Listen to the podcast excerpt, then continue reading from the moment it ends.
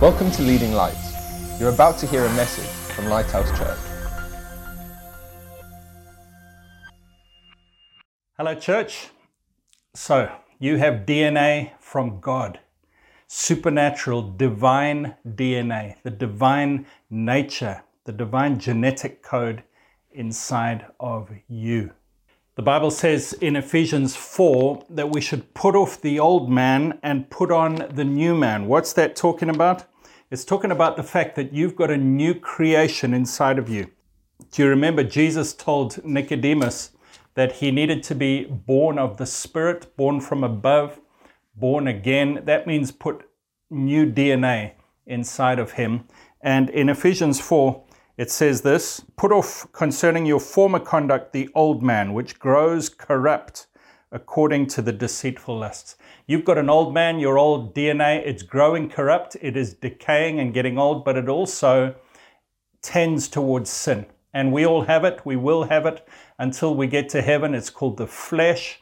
But Jesus said, flesh gives birth to flesh. You have earthly DNA, but then you have the spiritual DNA. You know, I've heard about people getting DNA test results from various commercial companies. You send off some of your cells, they test them, they tell you which countries you may come from, they tell you if you have relatives living nearby, and sometimes you can find your relatives. Maybe you've got a, an inheritance waiting for you. They also can tell you if you are susceptible to certain diseases uh, and which race you come from. And I've heard people having some amazing surprises. The one that really sticks out in my mind is when you see racist people who think that they are of a certain race and that their race is better, and then they get a DNA test and they see that they have other races in them. Hitler, for example, even though he was the ultimate racist, he thought his race was pure and perfect and he must crush and kill other races somebody did some DNA tests on his DNA after he died. The Belgian newspaper or news magazine Knack reported on these two scientists who found some of Hitler's DNA.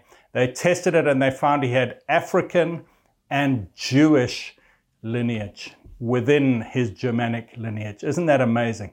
Now imagine Hitler had read that you see, if, if you look at your DNA, we can sometimes convince ourselves of something because the devil lies to us. People around us give us a reflection of what they think is true. We go off on mistruths throughout our lives. But when we look in the true, perfect mirror of God's word, we see our spiritual DNA. And so, just like Hitler may have had a revelation and a wake up call, if he had read his DNA report, he may have said, Wow, I've been wrong to think that these other races are, are, are, inferior because I have some of them in me.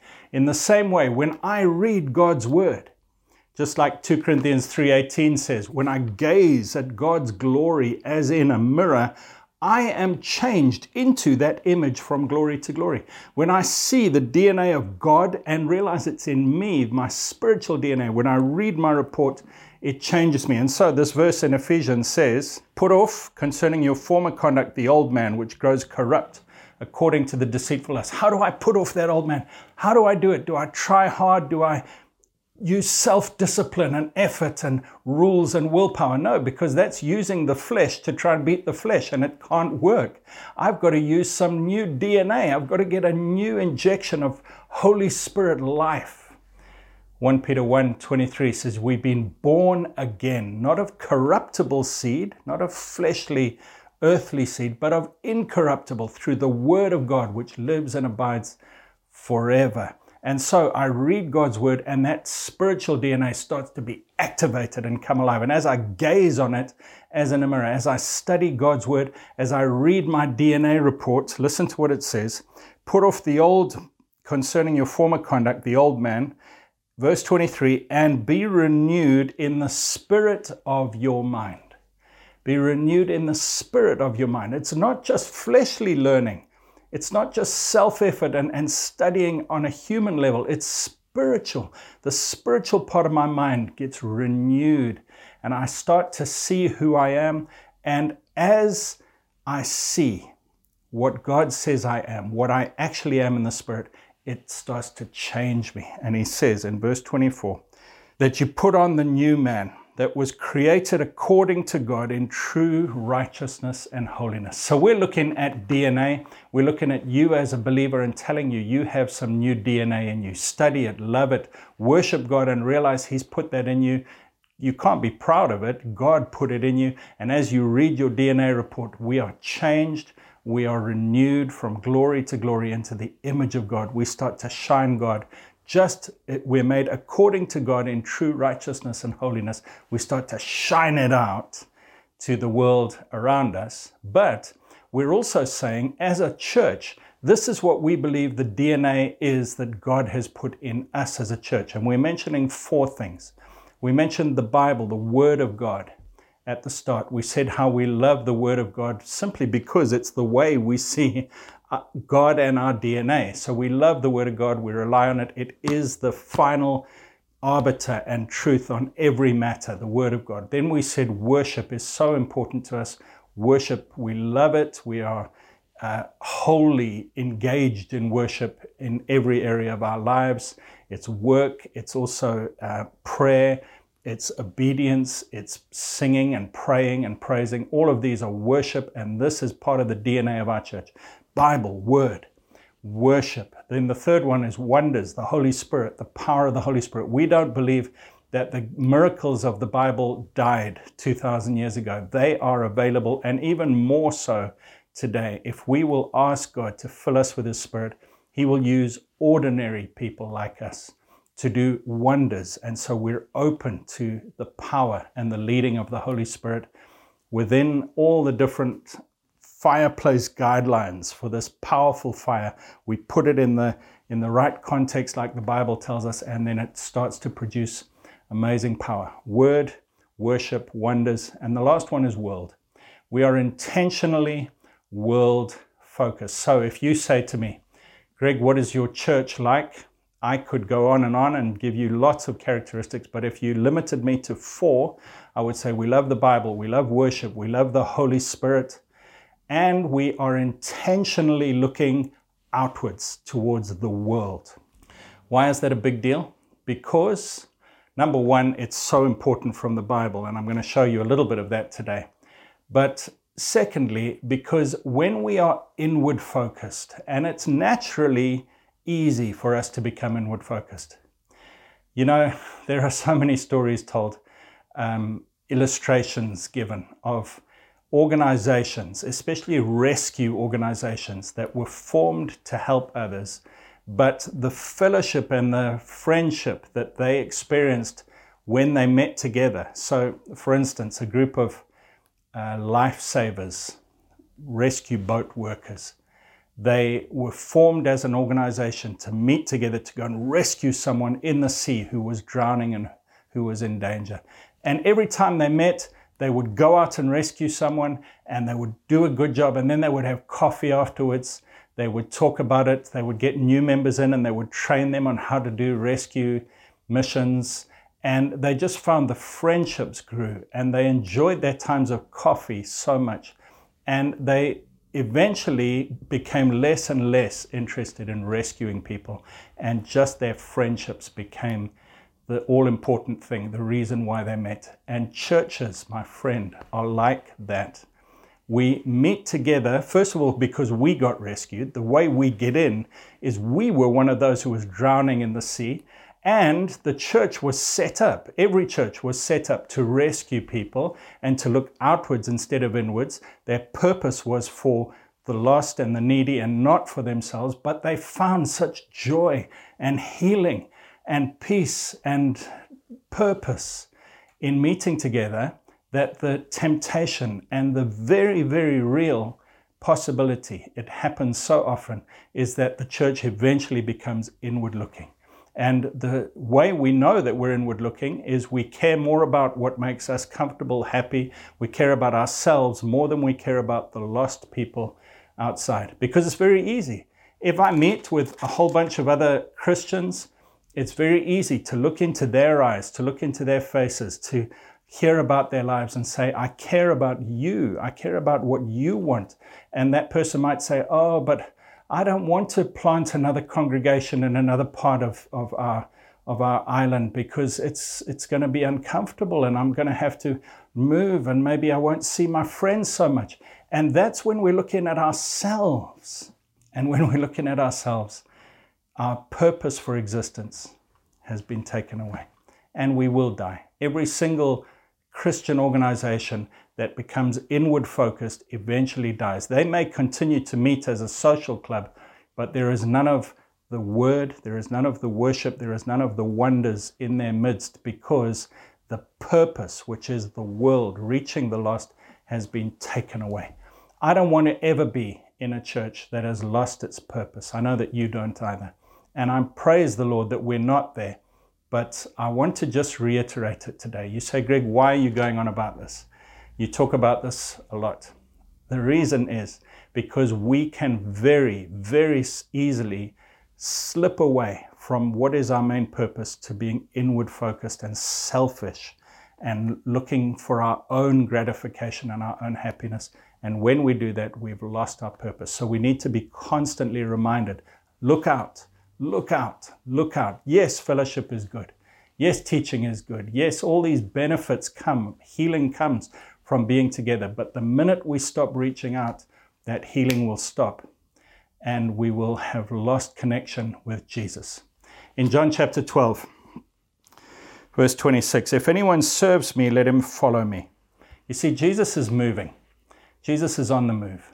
Just like in the Old Testament, the Israelites had to follow the cloud, the pillar of cloud and fire.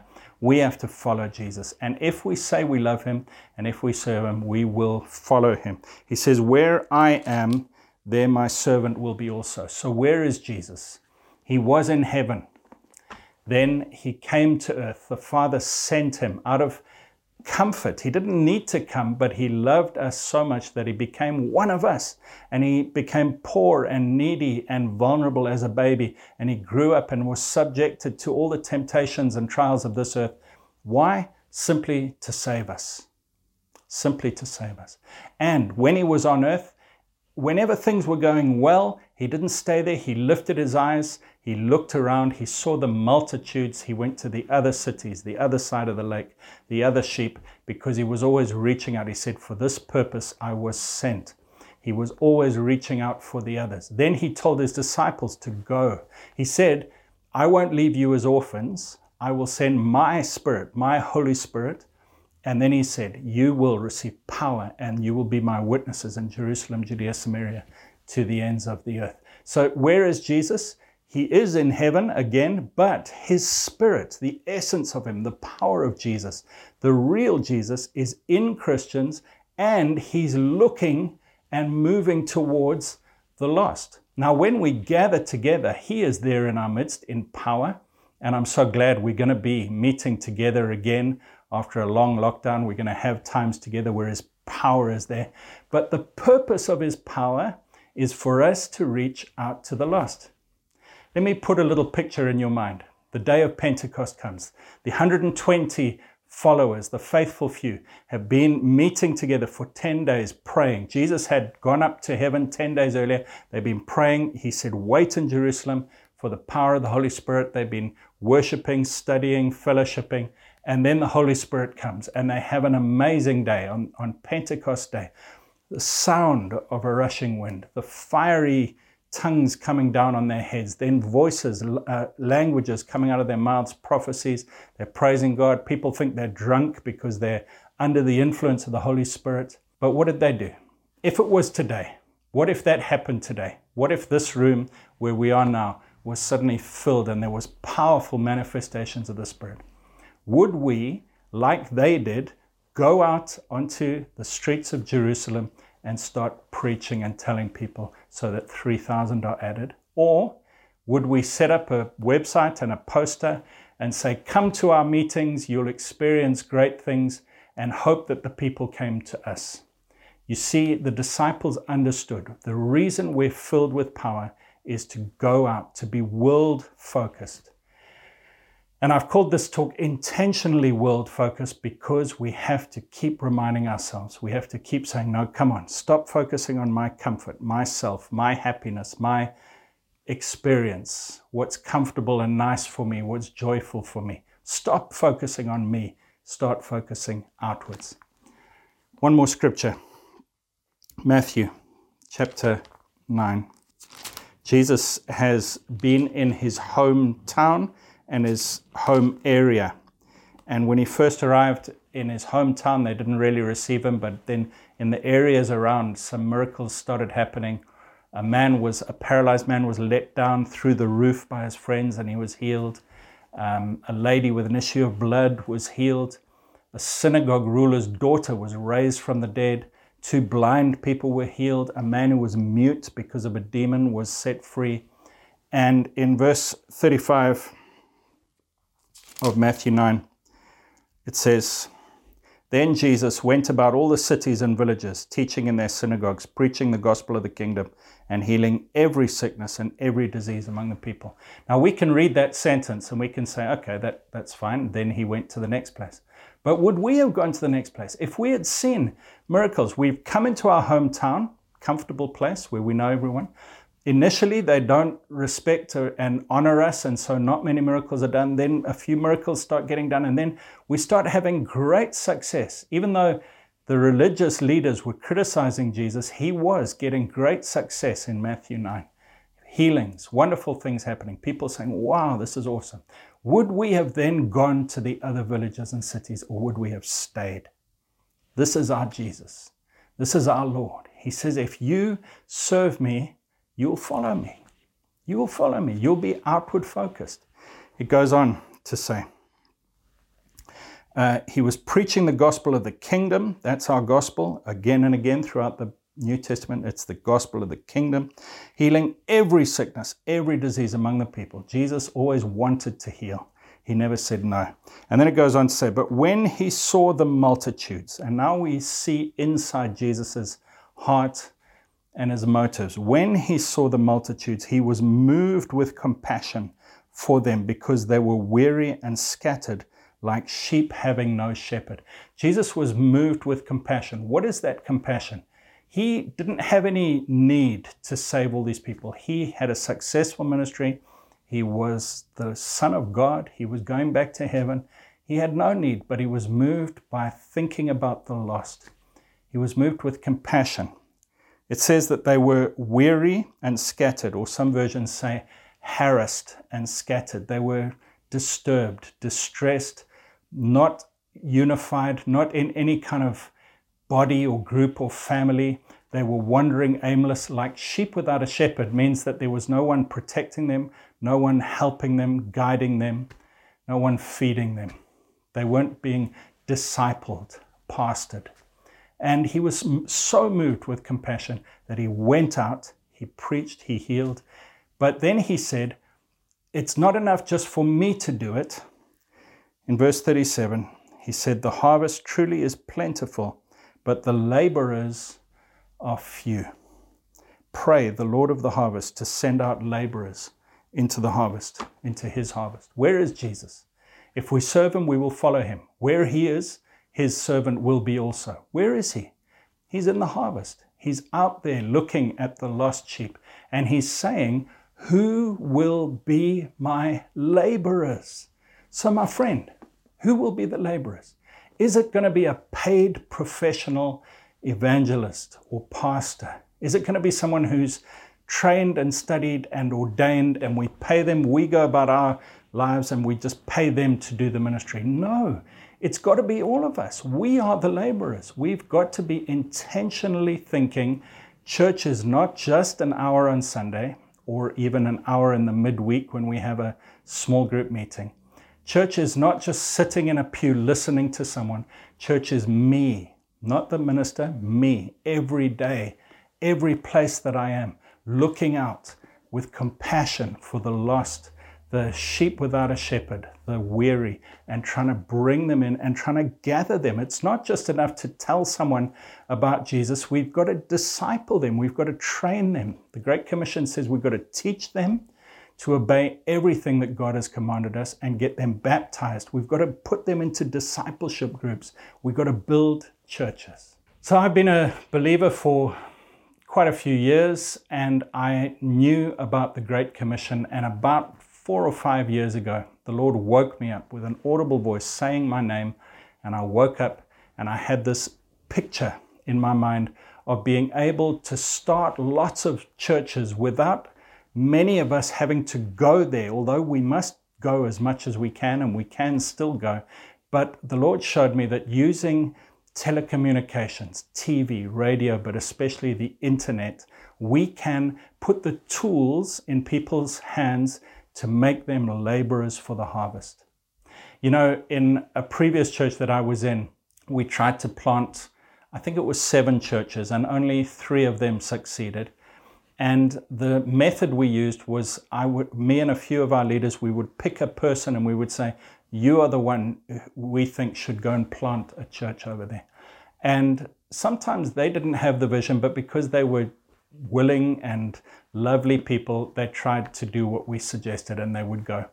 But I've believed now, since seeing what the Lord showed me five years ago, that another way of doing it, I'm not saying that's the wrong way, but another way of doing it is to throw the net wider and put the tools out there on, on the internet and say to people, What is God calling you to do?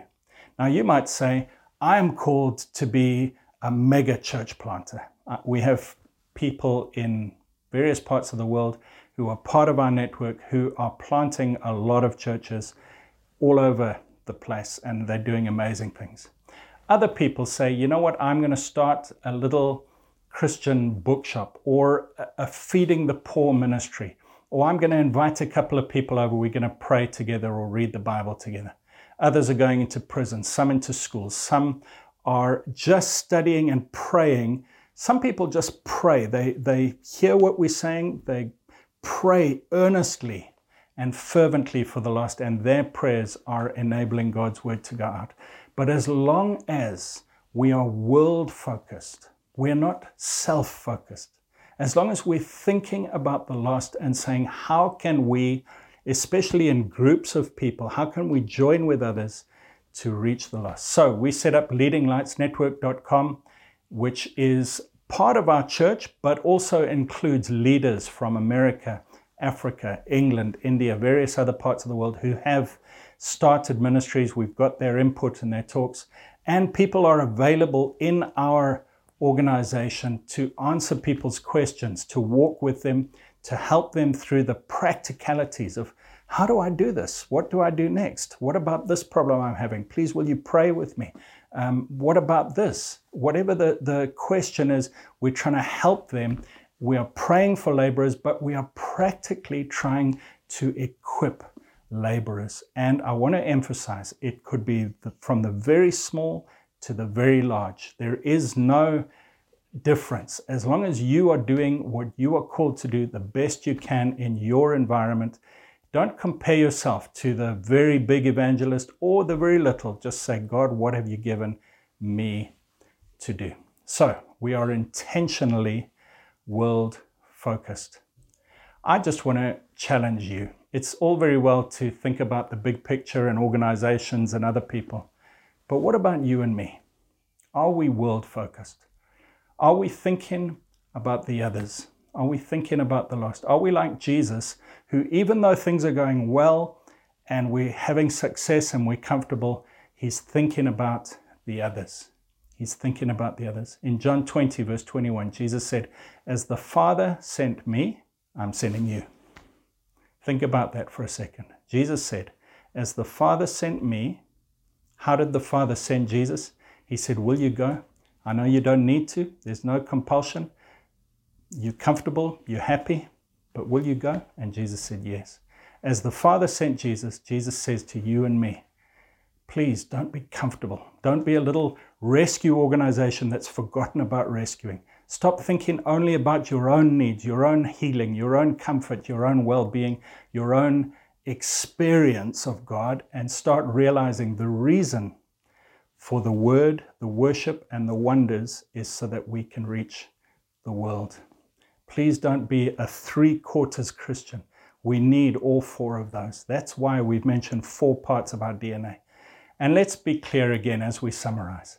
As we look at DNA, as we look at God's DNA, and we realize, as in a mirror, that's inside of me, as we study it, as we focus on it, as we say, Thank you, God, for what you are like, it changes us.